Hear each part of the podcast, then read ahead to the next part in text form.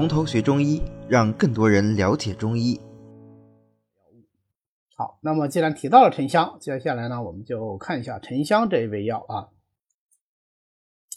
沉香这个药呢，它可以说是大名鼎鼎。那么它大名鼎鼎呢，不是因为它的药材大名鼎鼎，而是它作为香料啊，作为香料，呃，为大家所熟知。只要是稍微喜欢玩香的，现在有很多人专门就喜欢焚香啊，各式各样的香料。那么这中间，沉香是一个比较名贵的香种，它是瑞香科常绿乔木植物沉香或者是白木香啊，不是这个植物就可以了，还是。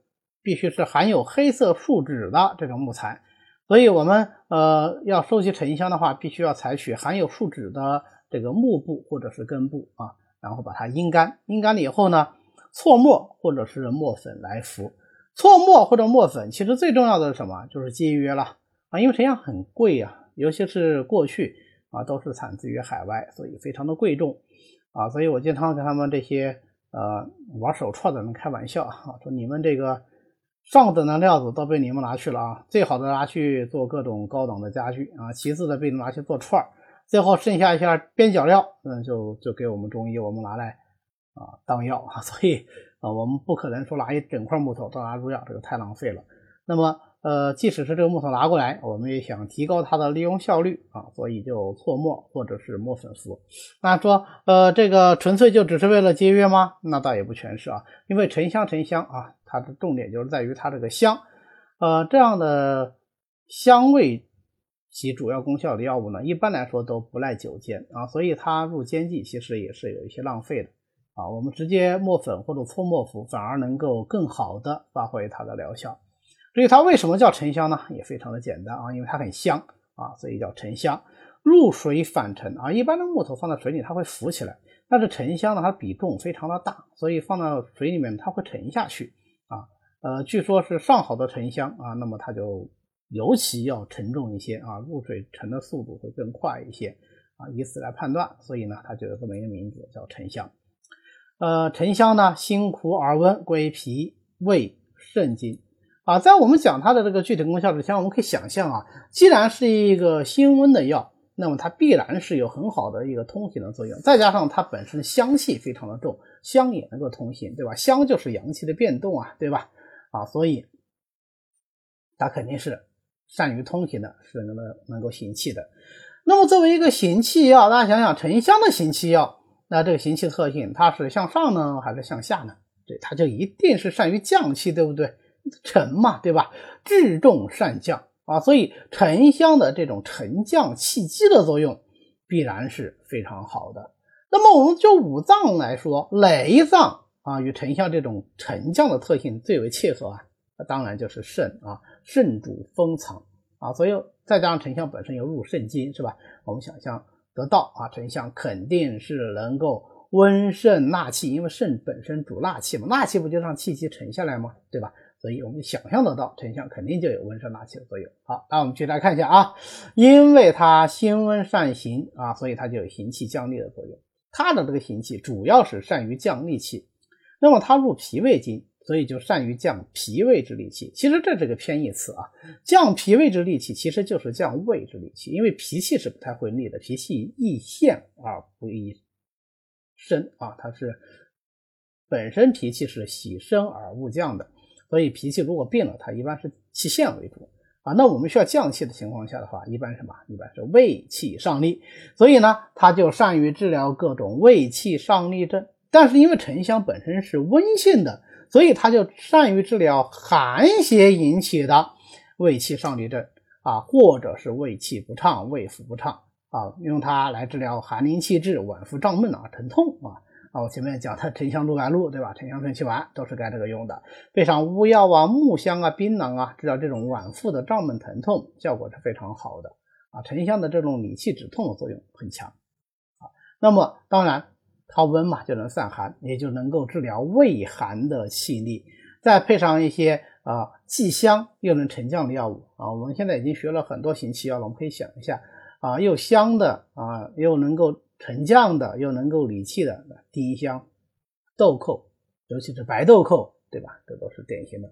那当然，呃，还有其他一些降气药，比方说像柿地呀啊，代赭石啊，这都是很好的降胃气的药物啊。配上好，配上这些药物，那么它就可以治疗这种胃寒的呕吐和恶逆啊。当然，我们前面讲这个代赭石啊，跟什么丁香、白豆蔻、赤地又不一样，那它性味是它的这个四气来说是寒的啊。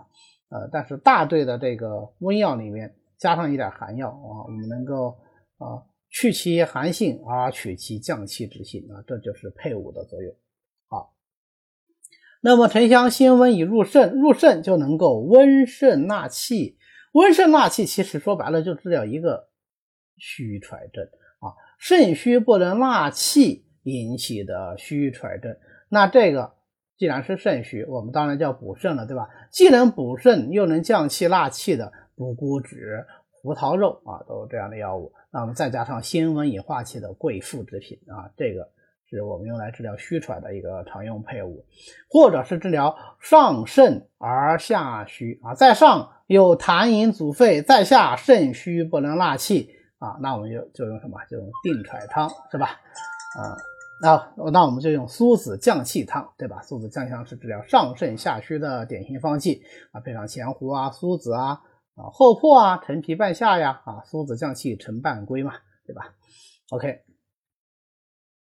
这是沉香的主要功效啊。